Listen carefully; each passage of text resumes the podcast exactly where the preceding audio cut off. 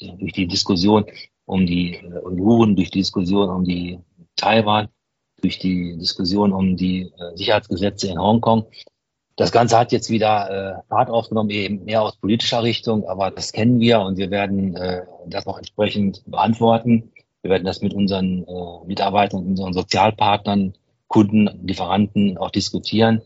Wir werden uns aber äh, deswegen nicht, nicht jetzt äh, unsere, unsere Einstellung äh, zu dem China-Geschäft äh, verändern. Ja, ich glaube nicht, dass der 20. Parteitag jetzt wirtschaftspolitisch oder von, von äh, eine, einen Bruch dargestellt oder ob da, dass da jetzt gravierende Veränderungen zu erwarten sind. Wir haben ja nur auf dem Parteitag nur das, das entscheidende oder das wichtigste Thema war ja die dritte Amtszeit von Xi Jinping. Also das war das große Thema, das alles überlagert hat.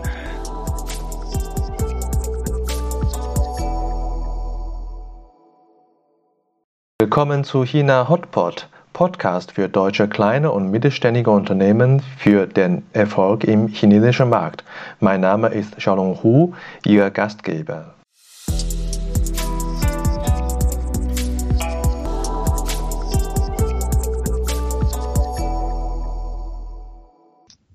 Hallo, willkommen zu China Hotpot. Heute Episode 94, Chinas 20. Parteitag und Auswirkungen auf deutsche KMU mit Herrn Wolfgang Hirn, Bestseller-Autor und Wolfgang Wieler, Vorstand KIB. Der Kongress der Kommunistischen Partei Chinas hat zum 20. Mal getagt. Die rund 2300 Delegierten nahmen an einem einwöchigen Parteitag teil.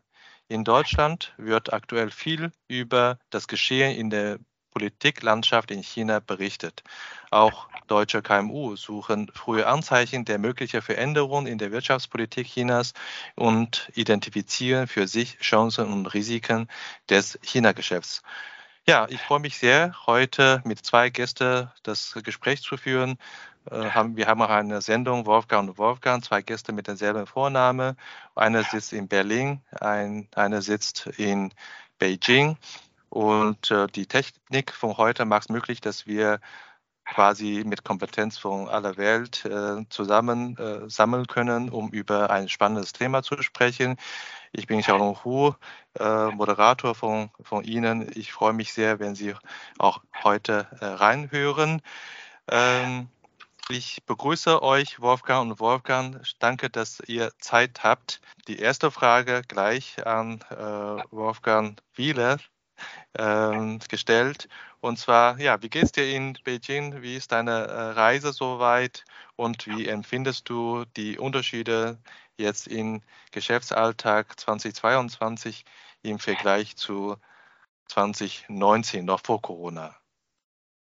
Ja, hallo, ich habe äh, die, die Reise bis jetzt äh, als sehr angenehm empfunden, auch wenn man, äh, auch wenn ich äh, mit einigen Schwierigkeiten äh, zu tun hatte in Ankunft in, in, in Shanghai mit äh, zehn Tage Quarantäne.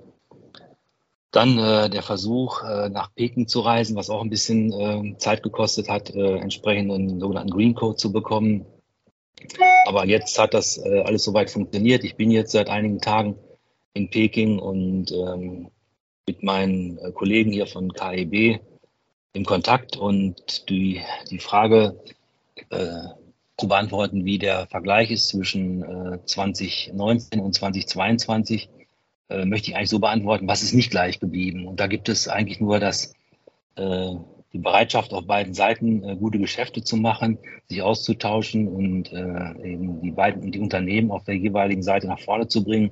Ansonsten ist nicht mehr so ganz so viel wie in 2019. Angefangen bei den bei der Visa-Beantragung, Erstellung, dann die, der Kampf um die wenigen äh, Flugplätze, die äh, zur Verfügung stehen, die Angst, äh, dass diese äh, wenigen Plätze dann auch wieder kurzfristig äh, gecancelt werden dann natürlich äh, die, die permanente Angst, äh, sich anzustecken auf der Reise äh, von im Flughafen oder im, im Flugzeug und dann wieder in äh, besondere Isolationsquarantäne in den, in den Krankenhäusern rein zu müssen. Das auf der Hinreise dann äh, die äh, natürlich die, die Quarantäne in den entsprechenden Quarantänehotels, die auch nicht äh, unbedingt den Namen Hotel äh, verdienen. Aber das alles ist, ähm, ist die eine Sache. Und das andere ist dann natürlich das eigentliche Geschäftsleben, das auch schwerer zu planen ist, weil ständig irgendwelche ähm, Lockdowns oder andere Regeln dafür sorgen, dass der normale, durchplanbare Business-Alltag dann eben nicht mehr planbar ist, sondern ein Stück weit von, von, äh, von, von der Situation hier von China ähm, ja, geregelt oder beeinflusst wird. Das ist erstmal so ganz kurz der Einstieg zu der dem Vergleich äh, 2019, 2022. Ja, das mit dem Quarantänehotel, das kann ich dir voll zustimmen. Ich sitze gerade seit zwei Tagen in Quarantäne in Shanghai. Und äh, zu dir, Wolfgang, Wolfgang Hirn, äh, ich versuche heute nicht durcheinander zu kommen. Wann warst du das letzte Mal in China? Und ich denke, äh, du wirst äh, sicherlich auch gerne wieder in China sein. Und wenn du jetzt planen solltest, nach China zu gehen, was musst du alles noch tun? Ja, ich war zum letzten Mal in China, nein, eigentlich war ich in Hongkong, aber nach Pekinger Lesart ist das ja auch schon China. Äh, ich war zum letzten Mal in Hongkong oder damit in China im Januar 2020, ganz kurz bevor das alles losging. Und meine Planung war eigentlich, dass ich so ein, zwei, drei Mal im Jahr nach China fliege und so. Das hat sich natürlich jetzt durch die letzten zweieinhalb Jahre erübrigt. Ja, meine Planung ist weiterhin bestehen. Ich will schon gerne wieder öfters nach China. Die Frage ist nur, wann geht das? Jetzt hat man ja so vage Hoffnung, dass es vielleicht im nächsten Jahr irgendwann gehen wird. Aber es muss sich dann schon relativ normalisieren. Vor allem die Flugpreise müssen sich normalisieren, die Flugverbindungen. Und ich, mein, wir wissen ja alle nicht genau, wann das sein wird, aber ich hoffe, dass es nächstes Jahr sein wird. Aber es kann durchaus sein, dass ich vorher nach Hongkong fliege, weil Hongkong natürlich ja ein, äh, etwas liberaler ist und da gilt ja nur noch die 0 plus 3 Regel. Also da könnte es sein, dass ich vielleicht bald mal nach Hongkong fliege, was übrigens auch meine Lieblingsstadt ist. Naja, gut zu wissen. Ich glaube, wir alle hoffen sehr stark, dass die Quarantäneregelungen äh, jetzt erleichtert wird und ähm, ob das äh, wirklich kommt, entscheidet nur Beijing. Und Wolfgang, du bist jetzt gerade in Beijing. Äh, wie erlebst du eigentlich den ähm, Parteitag, den 20. Parteitag oder das Ergebnis von dem Parteitag vor Ort in China, in Beijing? Ähm, wird das überhaupt äh, unter Kollegen oder mit Businesspartner über Politik gesprochen? Ähm, die, ähm, die Frage ist ähm, für uns, Jetzt aus deutscher Sicht auf China äh, ist der 20. Parteitag oder die Ergebnisse davon halt erstmal ein großes Fragezeichen, weil halt ein paar neue Leute jetzt äh, im, im Politbüro äh, sind und die Frage für uns ist aus deutscher Sicht jetzt, wird sich da etwas ändern und was wird sich ändern? Was werden die Einflüsse sein? Ähm, die kann man jetzt noch nicht beantworten, das, das werden wir abwarten. Die, die, den zweiten Teil deiner Frage, wie ist die Reaktion unserer chinesischen Geschäftspartner? Die auch eher äh, unabhängig von dem Parteitag jetzt nach Deutschland gucken, auf, auf unsere neue Regierung. Ähm, so neu ist es auch nicht mehr, aber auf unsere Regierung aktuell gucken und, und, und möchten und fragen dann, was, was wird sich jetzt in, in, in Europa, in Deutschland ändern Richtung China.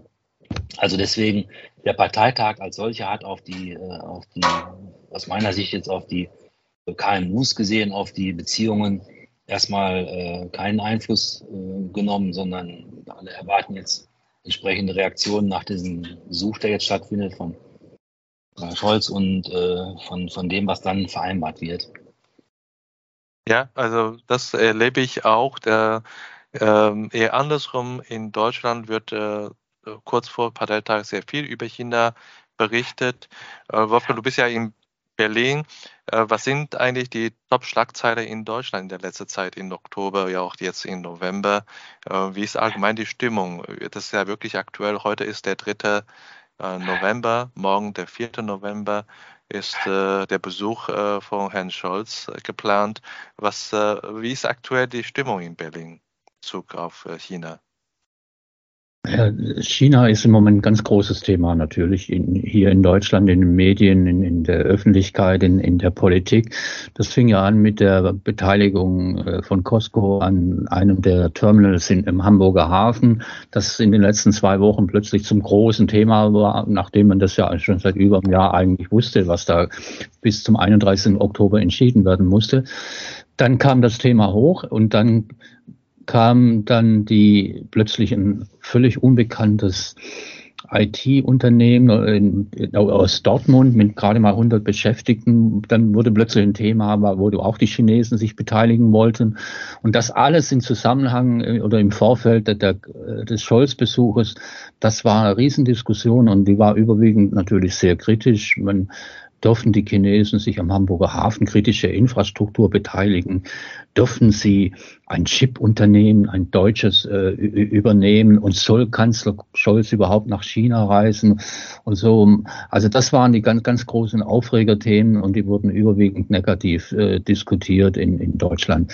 Zum Thema Hamburger Hafen möchte ich eins sagen, weil das fand ich schon äh, sehr interessant, dass da auch mit teilweise falschen Argumenten äh, gearbeitet wird, bis hin zum äh, Außen, Außenministerium. Es wird ja immer behauptet, wir Europäer oder überhaupt westliche oder ausländische Unternehmen dürfen sich ja umgekehrt, Stichwort Reziprozität, nicht an chinesischen Infrastrukturprojekten bearbeiten. Und das stimmt nicht. Jetzt habe ich mich ein bisschen intensiver beschäftigt. Zum Beispiel der dänische Logistikkonzern oder Reederei Maersk einer, ist einer der ganz großen in dieser Welt, ist an mehreren chinesischen Häfen beteiligt, beziehungsweise an chinesischen Terminals von Tianjin über Qingdao, über Shanghai bis äh, Xiamen und Guangzhou. Also, und, und hier wird behauptet, ich vorgestern Abend wieder bei Lanz, der hat es auch wieder behauptet, das wird ja nie, die Chinesen würden ja sowas nie erlauben. Also das zeigt auch, wie schief die Diskussion ist oder wie, wie eine Diskussion hier auf der Basis von Nichtwissen geführt wird. Mhm. Häufig sind ja doch die Details, die da auch entscheidend sind. Äh, was wir jetzt auch gelesen haben, wenn man das genauer liest, ist es ja gar nicht an dem Hafen beteiligt, beteiligt sein, äh, die Rede, sondern eher ein, an der Betreibergesellschaft. Das ist äh, im Grunde genommen die Gesellschaft, die nicht das Land besitzt, sondern nur den Betrieb eigentlich managt. Und das ist auch nochmal ein Unterschied. Ja, es werden ja. viele falsche Dinge äh, gesagt. Und noch ein zweiter Punkt fand ich auch interessant. Heißt immer, wir seien von China abhängig, was Chips anbetrifft. Völliger Quatsch. Äh, China ist selber abhängig von anderen Ländern, was Chip anbetrifft. Wir sind doch nicht von China abhängig. Wir sind von Taiwan und Korea abhängig, aber nicht von China bei Chips. Mhm. Okay. Ja, also Information ist äh, in diese Tage äh, am Massen vorhanden, aber doch nicht so ganz einfach zu bekommen und äh, aber auch unterschiedliche Informationen. Deswegen auch an dich, Wolfgang, in, in China jetzt und äh, ähm, die äh, Themen, die äh, gerade Wolfgang aufgeführt hat, was in Deutschland sehr stark in den Schlagzeilen stehen, äh, Beteiligung einer Chipfabrik oder äh, Beteiligung Chinas äh, oder Costco äh, am Hamburger mhm. Hafen. werden diese Themen auch überhaupt in China gesprochen oder unter Kollegen auch äh, diskutiert oder ist es gar kein Thema? Also ich kann ja wieder nur den, den Ausschnitt aus der aus also als KMU ähm, wiedergeben und aus den Dialogen, die ich mit den Geschäftspartnern und mit den Kollegen äh, hier von, von unserer Firma in, in China, sowohl in Shanghai als auch in Peking führe. Und da sind diese Themen eher äh, wenig oder gar nicht präsent. Da geht es eher äh, bei den, bei den chinesischen Geschäftspartnern darum einzuschätzen oder zu wissen, wie die äh, Regierung, äh, wie die deutsche Regierung, die jetzt auch schon nicht mehr schon etwas länger im Amt ist, wie sich die äh, aufstellt, ob die eine ähnliche Politik verfolgt, wie die amerikanische es tut. Also eine Handelskrieg ist vielleicht zu stark ausgedrückt, aber zumindest Handelshemmnisse aufzubauen. Ob das da in diese Richtung geht oder ob die Bereitschaft eher äh, die ist, diese Beziehung, die die äh, Kanzlerin Merkel mal aufgebaut hat, weiterzuführen. Das sind eher die Fragen, die, äh, die, die, die ich gestellt bekomme, sowohl aus der, aus der Mitarbeiterschaft als auch aus, den, aus unseren Kunden. Weniger politische Fragen als eher rein praktisch wirtschaftliche Fragen. Ja, gerade für Wirtschaft, Wolfgang, äh, du bist Top-Manager, ich bin äh, Leben lang seit 20 Jahren Unternehmensberater. Äh, Information ist natürlich unheimlich wichtig für Entscheidungen, für richtige Entscheidungen, für den Geschäftserfolg. Und was du bist ja natürlich im Vorteil, du bist jetzt in China, aber wärst du als Top-Manager, KMU-Top-Manager in Deutschland geblieben, welche Informationen wünschst du dir denn über den Markt China? Also die äh, die, die Verbände, die uns ja in, in, in den, äh, sowohl VDMA als auch ZVI im Wesentlichen in China oder im Ausland vertreten, liefern schon äh, Zahlen, Daten und Fakten ab, auf deren Basis wir wissen, wie ist das, wie sind, wie sind die, wie sind die wirtschaftlichen Entwicklungen, wie sind die Handelsentwicklungen, welche Schwierigkeiten sind zu erwarten. Das alles funktioniert weiterhin, weiterhin sehr gut. Was wir eben, äh, da kann ich sicherlich auch für die Verbände sprechen, als auch für, für uns selber schlecht äh, einschätzen können, ist, wie wird die politische, äh, wie ist die politische äh, Vorgehensweise jetzt mit dem neuen Politbüro, mit sicherlich noch enger an, an Ski angedockten äh, Entscheidern. Wie ist da die, die politische Sichtweise? Also da äh, sind wir uns äh, noch nicht im Klaren und äh, warten mal die nächsten äh, Monate ab. Also vielleicht gibt es da zum, zum nächsten Frühlingsfest Ende Januar nochmal Anzeichen oder wenn der neue Premierminister benannt wird, das wird ja dann äh, irgendwo bekannt werden, ob es da dann, ob man daraus was ablesen kann. Da sind wir nochmal, äh, da, da erwarten wir uns noch ein paar Informationen. Aber ansonsten sind das, was, was wir jetzt aus, aus China bekommen, sowohl über die äh, ganz normale Presseveröffentlichung als auch über das, was wir im täglichen Kontakt haben, haben, erwarten, haben wir jetzt eigentlich keine Defizite. Mhm, ja, dass äh, nach Parteitag äh, häufiger eine, eine, eine Korrektur gibt oder eine Veränderung gibt in der Wirtschaftspolitik und in der Politik, äh, das ist schon häufig so. Äh, wie das aussieht, das wissen wir jetzt alle nicht. Das müssen wir abwarten und beobachten. Und ich habe das zumindest so erlebt, dass äh, dieser 20. Parteitag ist wirklich ein Parteitag, wo über China wirklich am meisten berichtet wird in Deutschland. Und ähm, aber äh, jetzt äh, Wolfgang, Wolfgang hier meine ich jetzt, du hast ja wirklich über 30 Jahre China äh, und dessen Wirtschaftsentwicklung beobachtet. Es gibt sicherlich äh, äh, viele Veränderungen innerhalb von diesen 30 äh, Jahren und ähm, die Parteitage spielen schon eine Rolle. Was sind dann aus deiner Sicht die äh, relevantesten Parteitage und äh, ähm, wie, wie waren dessen äh, Auswirkungen für die Wirtschaft?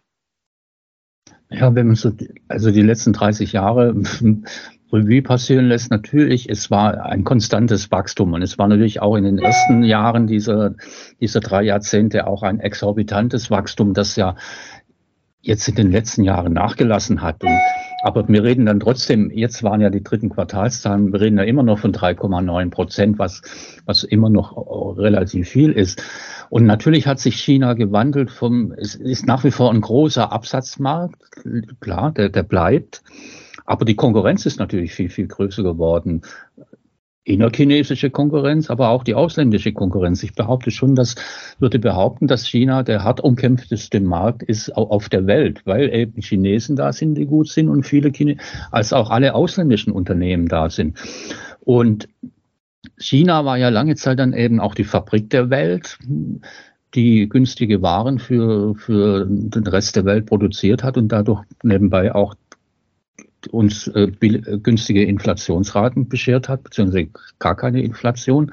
Das hat sich natürlich jetzt in den letzten Jahren gewandelt. China ist in vielen Bereichen zum Wettbewerber geworden, was aber ganz natürlich ist, weil wir reden von einer globalisierten Welt. Da, da gibt es halt Länder, die, die immer stärker werden und China ist eines dieser Länder, das einfach besser geworden ist und jetzt in Branchen reingeht, wo wir auch stark sind. Und ich glaube, das hat schon dazu beigetragen, dass man China jetzt auch hier in Europa oder speziell auch in Deutschland ein bisschen anders wahrnimmt. Solange sie immer nur billige Produkte, ich sage mal, von Schuhen über Klamotten und, und Weihnachtsschmuck und was der Teufel und billige Elektronik geliefert hat, hat es uns nicht gejuckt, weil wir das selber ja fast gar nicht mehr hergestellt haben.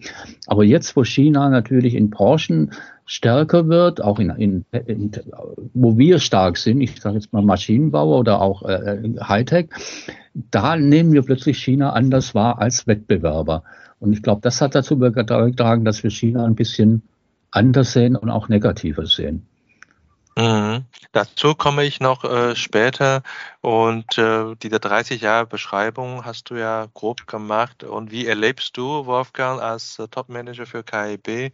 Seit wann seid ihr in China tätig und wie hat sich seitdem China verändert als Markt für KIB?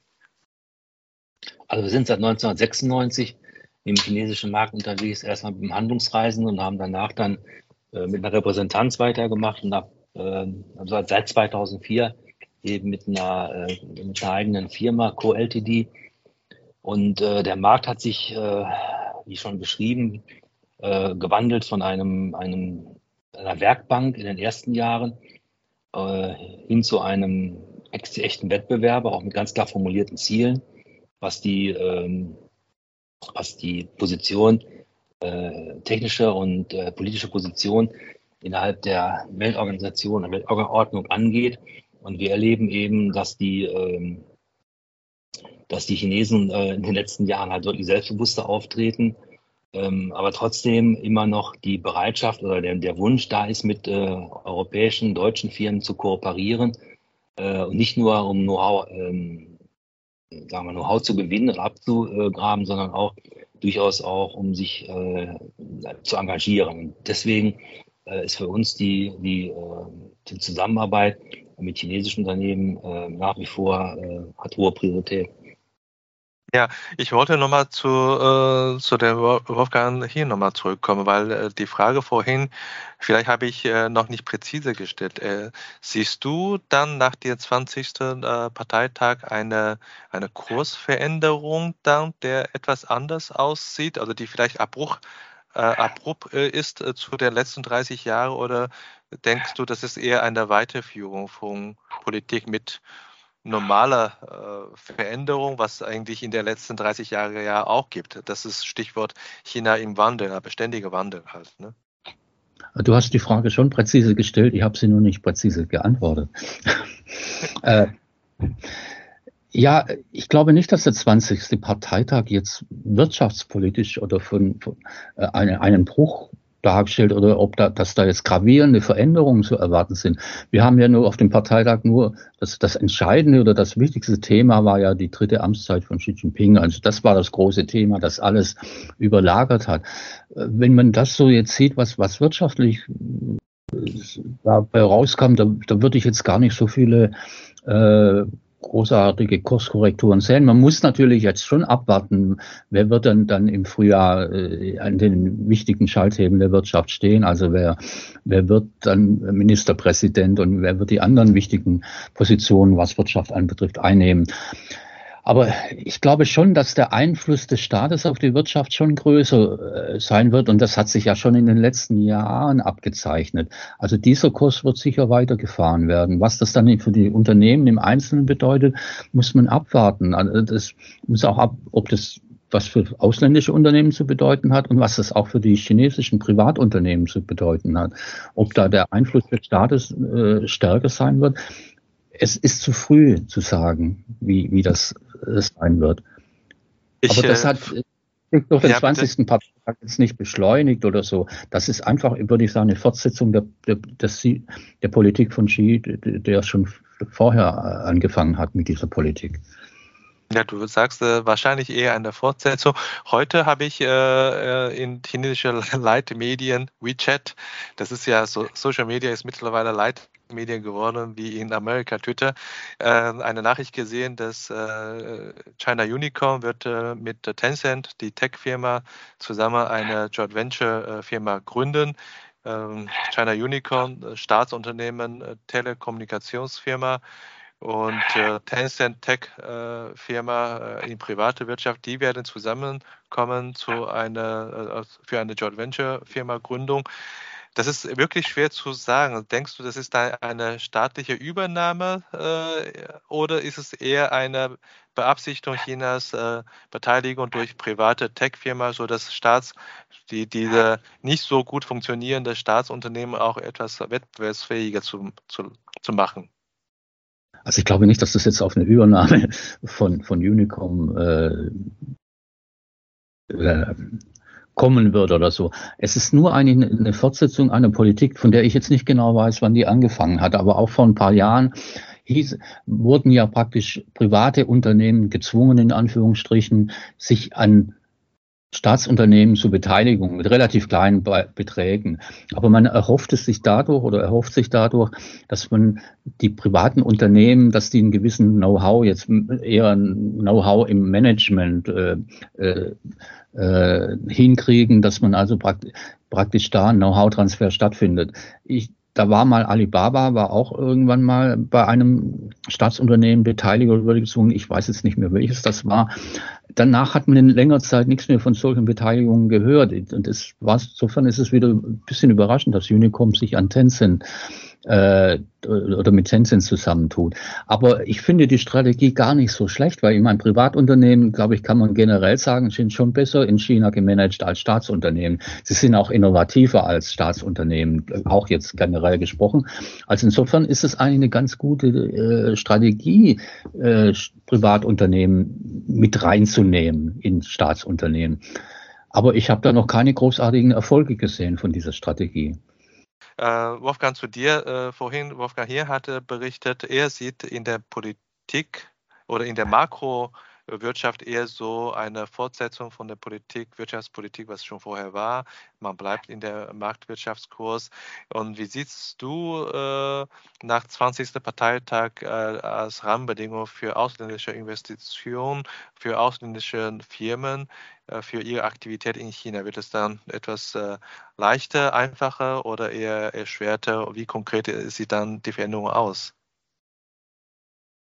Also jetzt für, aus Sicht des Unternehmens werden wir das jetzt erstmal der, äh, die, die Entwicklung beobachten und äh, wir erwarten jetzt keine äh, wesentlichen Änderungen nach diesem Parteitag. Wir haben, äh, das wurde ja schon gesagt, wir haben innerhalb der letzten zwei Jahre schon äh, bemerkt, dass sich Veränderungen oder eigentlich der letzten Jahre Veränderungen bemerkt, dass wir also, äh, was die, äh, was den, was die Zollabwicklung, was die Kreditvergabe angeht, äh, was die Umweltfaktoren, die wir zu erfüllen haben, angeht, da etwas mehr ähm, drauf geachtet wird und es etwas schwieriger wird.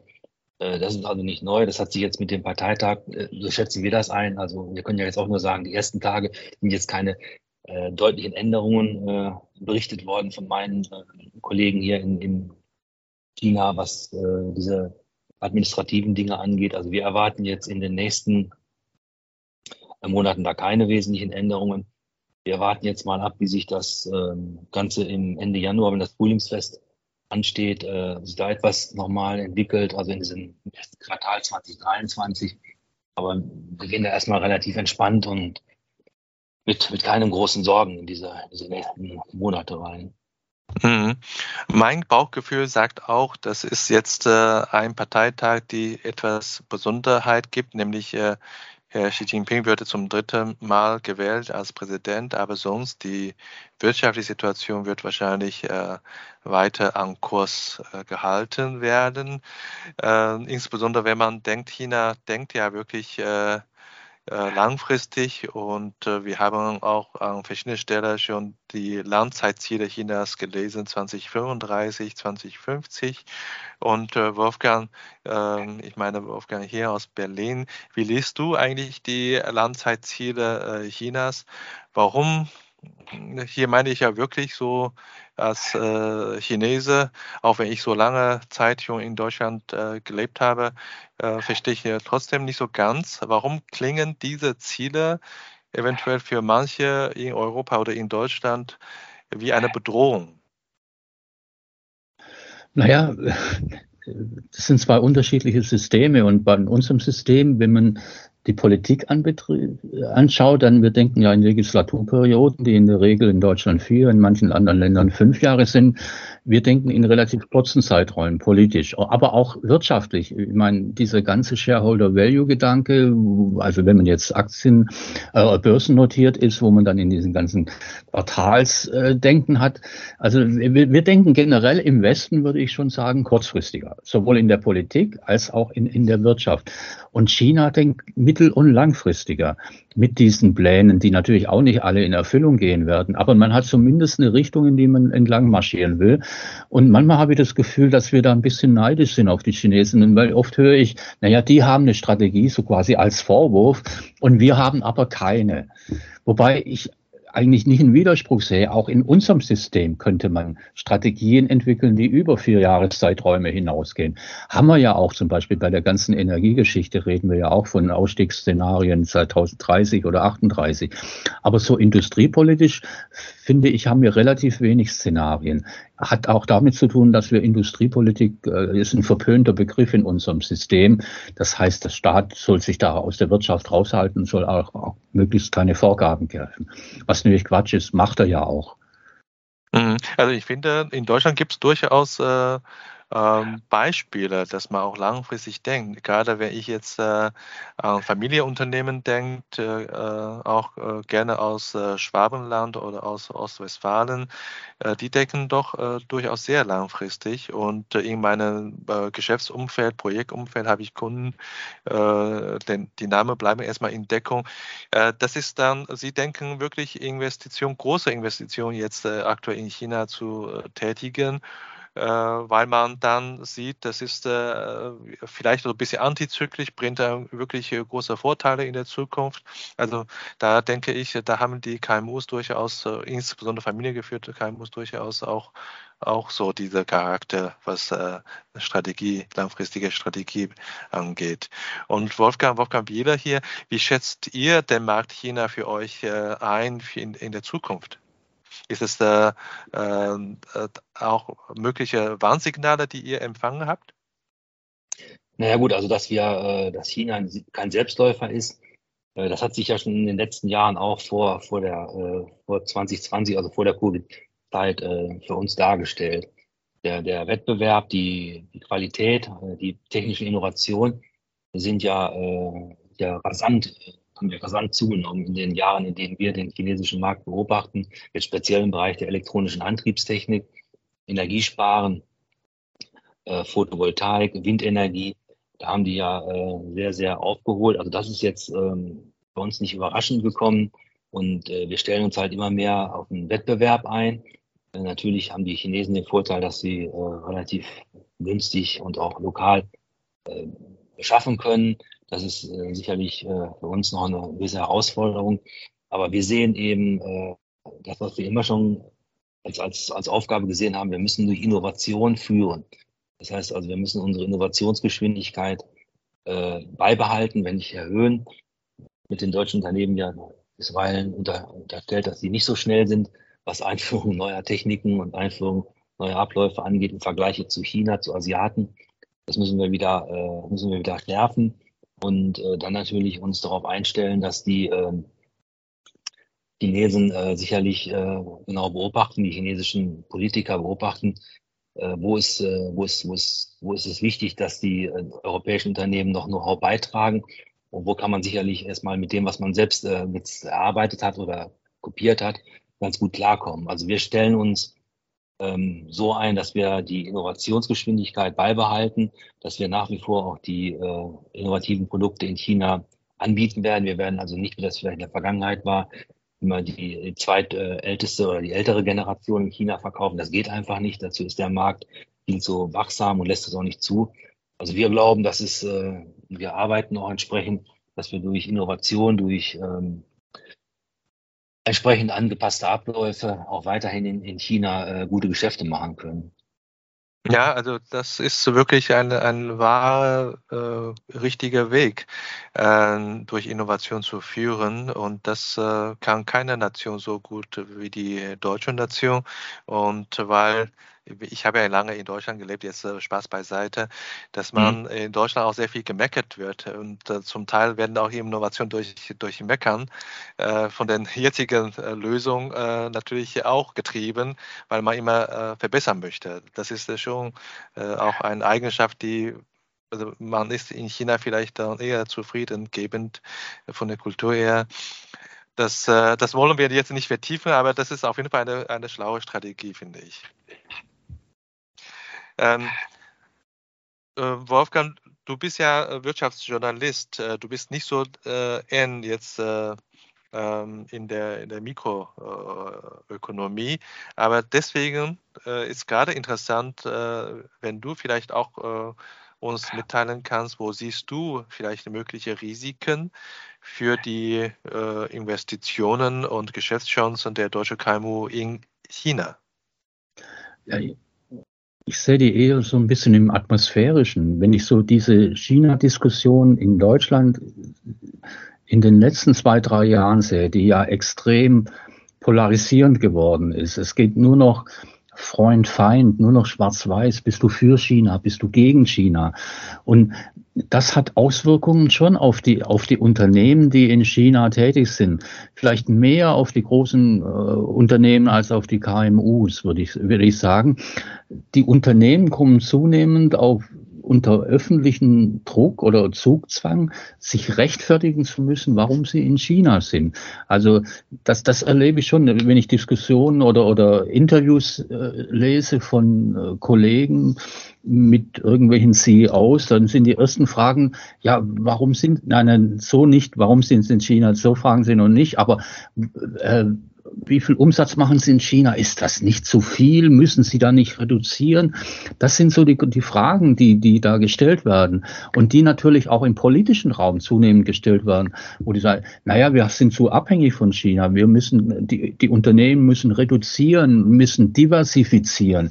Aber was heißt das in, in Praxis? Wer, wer, wer soll dann entscheiden, wie viel man in China äh, investieren darf. Das, das kann doch keine Politik entscheiden, kein Wirtschaftsministerium. Und ab wann ist man abhängig? Bei 20 Prozent Umsatzanteil China, bei 30, bei 40? Und wer zielt dann die Reißleine oder wer sagt, da jetzt geht's nicht mehr? Also das sind alles so Fragen, äh, die, die sich stellen und wir müssen, wie man da aus diesem Dilemma rauskommt oder aus dieser Diskussion. Das Wirtschaftsministerium sagt ja immer, naja, man soll sich nicht abkoppeln von China, aber man soll sich auch nicht zu abhängig machen. Das sind so Allgemeinplätze. Wie soll das in Praxis denn dann aussehen, stelle ich mir die Frage. Aber die was ich generell sagen will, die Unternehmen kommen zunehmend unter Zugzwang, sich rechtfertigen zu müssen für ihr China-Engagement. Und das ist mhm. eine Situation, mit der sie sich bislang noch nicht so richtig beschäftigt haben. Ja, ich denke, durch den äh, Kanzlerbesuch von Herrn Scholz morgen in China werden wahrscheinlich oder wird wahrscheinlich einige, einiges von dem politischen und moralischen Druck äh, der Unternehmen auch genommen. Ich hoffe auf jeden Fall, äh, dass es da, da äh, verbessert wird. Ähm, ja, Wolfgang, was ist äh, deine äh, Erfahrung zu der, zu der China-Debatte in deiner langjährigen Berufserfahrung? Ach, diese, diese Diskussion, ähm, wenn ich diese Fragen jetzt mal aufgreife, was die, was die, was die politische oder was die Stimmung angeht, in, in Deutschland, die ist nicht neu. Wir hatten am Anfang unseres China-Geschäftes halt diese Diskussion, dass, äh, dass dieser, dieser Werkbankgedanke äh, vorrangig war, dass also die Gefahr da war, oder die Angst da war, dass Arbeitsplätze aus, aus Ostwestfalen nach China verlagert werden, ähm, die wir zu entkräften. Das Gegenteil ist passiert. Also wir haben durch unser China-Engagement deutlich äh, Kunden aufgebaut und die Produktion ist natürlich erstmal in Deutschland äh, dann hat die stattgefunden. Das heißt also, wir haben mit dem China-Engagement in Deutschland eher Arbeitsplätze geschaffen als abgebaut und äh, dann ist die Diskussion abgeflacht. Die war dann so von meiner Wahrnehmung 2008, 10 äh, gefühlt bis jetzt 2018, 19 ja gar nicht da und jetzt ist sie wieder äh, stärker im, im Fokus durch die, äh, durch die, durch die, durch die Diskussion um die äh, Uiguren, durch die Diskussion um die Taiwan, durch die Diskussion um die äh, Sicherheitsgesetze in Hongkong. Das Ganze hat jetzt wieder äh, Fahrt aufgenommen, eben mehr aus politischer Richtung, aber das kennen wir und wir werden äh, das auch entsprechend beantworten. Wir werden das mit unseren äh, Mitarbeitern, unseren Sozialpartnern, Kunden, Lieferanten auch diskutieren. Wir werden uns aber äh, deswegen nicht, nicht jetzt äh, unsere, unsere, unsere Einstellung äh, zu dem China-Geschäft äh, verändern. Also wir haben, das China ist immer genauso wie das Geschäft in Indien, in Brasilien, in, in Russland oder in Osteuropa. Diese ganzen Geschäfte sind immer einer ständigen Diskussion und einer ständigen äh, Argumentation unterlegen. Und die, der, müssen, der stellen wir uns, der, der stellen wir uns auch äh, verschiedensten äh, Gremien. Das ist für uns also nicht neu und äh, deswegen werden wir aber unsere China-Politik deswegen jetzt nicht ähm, verändern. Ja, also damit kommen wir auch äh, fast zu Ende unserer, äh, unseres Gesprächs und vielen Dank äh, von meiner Seite an euch. Darf ich nochmal zusammenfassen? Ich glaube, wir in der Runde denken, denken, dass äh, die Wirtschaftspolitik in Chinas wird wahrscheinlich so fortsetzen und äh, äh, KMU können äh, davon ausgehen, dass äh, nach wie vor Geschäfte mit China gemacht werden kann und ist dringend zu empfehlen, dass äh, jedes KMU für sich eine langfristige äh, Strategie zu entwickeln. Und äh, ja, ich äh, bedanke mich, Wolfgang. Wann fährst du äh, nach Deutschland zurück und wie fasst du deine China-Reise diesmal zusammen? Also wann ich zurückfahre, ist, ähm, ist immer ein Stück weit äh, davon abhängig, wie viel, wie es jetzt gelingt, die Gesprächstermine, die anstehen, äh, noch zu realisieren. Ich bin ja leider jetzt auch etwas äh, verspätet von Shanghai nach, nach Peking habe reisen können, weil eben äh, der Stadtteil in Shanghai, wo ich, wo ich gelebt habe, als mittleres Risikogebiet eingestuft worden ist. Deswegen ist dann die Möglichkeit, äh, weiterzureisen, speziell nach Peking, sehr eingeschränkt und mit einigen Umwegen verbunden gewesen. Ähnliches sieht es jetzt auch aus für die, für die anstehenden Messen, die auch jetzt verschoben worden sind. Und äh, jetzt müssen wir mal sehen, ob die noch wirklich Ende November stattfinden. Also die Windshow in äh, Chengdu und dann die Industriemesse in Shanghai Anfang Dezember. Also davon ausgehend kann ich jetzt noch keinen wirklichen Termin benennen. Das hängt davon ab, wie die, die, die Sachen sich jetzt entwickeln in den nächsten, in den nächsten Wochen und Monaten. Also in den nächsten Wochen jedenfalls. Ja, wie fasse ich die Reise zusammen? Also äh, gegenüber der letzten Reise, die ich in, im Herbst 2021 machen konnte, hat sich das, äh, hat sich die Situation in, in, in China, was die Reisen und was die Vereinbarung von Terminen angeht, noch mal verschlechtert. Das ist ähm, schwierig. Äh, aber die Bereitschaft und auch die, die Offenheit von den chinesischen Partnern, damit umzugehen, äh, dann Termine auch möglich zu machen, wenn es dann irgendwie geht, kurzfristig, auch am Wochenende, die ist da und deswegen bin ich eigentlich von der, von der Zusammen, von, den, von den, von den Kontakten, die bisher stattgefunden haben, doch äh, ähnlich, kann ich ähnlich positiv berichten, wie das im, im Herbst 2021 der Fall war. Und wir sehen dem, dem, dem Ganzen entgegen und hoffen, dass die Gerüchte, die sich jetzt so an der einen oder anderen Stelle gebildet haben, dass in 2023 doch wieder äh, etwas größere äh, Lockerung stattfinden wird, wie immer die auch aussehen wird. Äh, das wissen wir auch nicht. Aber zumindest wird das, wird das so äh, erzählt innerhalb der KMUs, dass das stattfindet und dass es dann wieder eher äh, Spaß macht, äh, nach China zu reisen und mit China Geschäfte zu machen. Ja, und auch der andere Wolfgang, ich möchte nicht verpassen, dich zu fragen, was stehen jetzt in deiner äh, Newsletter? Das ist, glaube ich, eine der meistgelesenen China-Newsletter Deutschlands. Was stehen da äh, in deiner Schlagzeile in der nächsten Ausgabe? Ja, auf jeden Fall die Reaktionen oder die Ergebnisse des Kanzlerbesuches morgen. Und vielleicht auch die äh, Midterm-Wahlen in den USA, die ja auch gravierende Auswirkungen haben könnten auf das äh, Verhältnis zwischen USA und China. Also das sind so zwei wichtige politische Termine in den nächsten zehn Tagen. Ja, wir sind alle gespannt. Vielen Dank und viele Grüße nach Berlin und nach Beijing. Und äh, ich bedanke mich für eure Zeit. Auf Wiedersehen und bis zum nächsten Mal. Ja, danke. Ja. Vielen Dank. Danke. Tschüss. Bis dahin. Bis dann. Danke. Das war unsere heutige Episode. Ich bin Xiaolong Hu, Ihr China-Coach für Ihren Geschäftserfolg. Wenn Sie als deutsche KMU noch mehr über China wissen möchten, empfehle ich Ihnen unsere kostenlose englischsprachige Webinarserie China Webinar zu besuchen. Oder schreiben Sie gerne eine Mail an mich persönlich unter der Webseite china-team.de. Mit über 100 China-Experten können wir Ihnen gerne weiterhelfen. Bis nächstes Mal und 再见.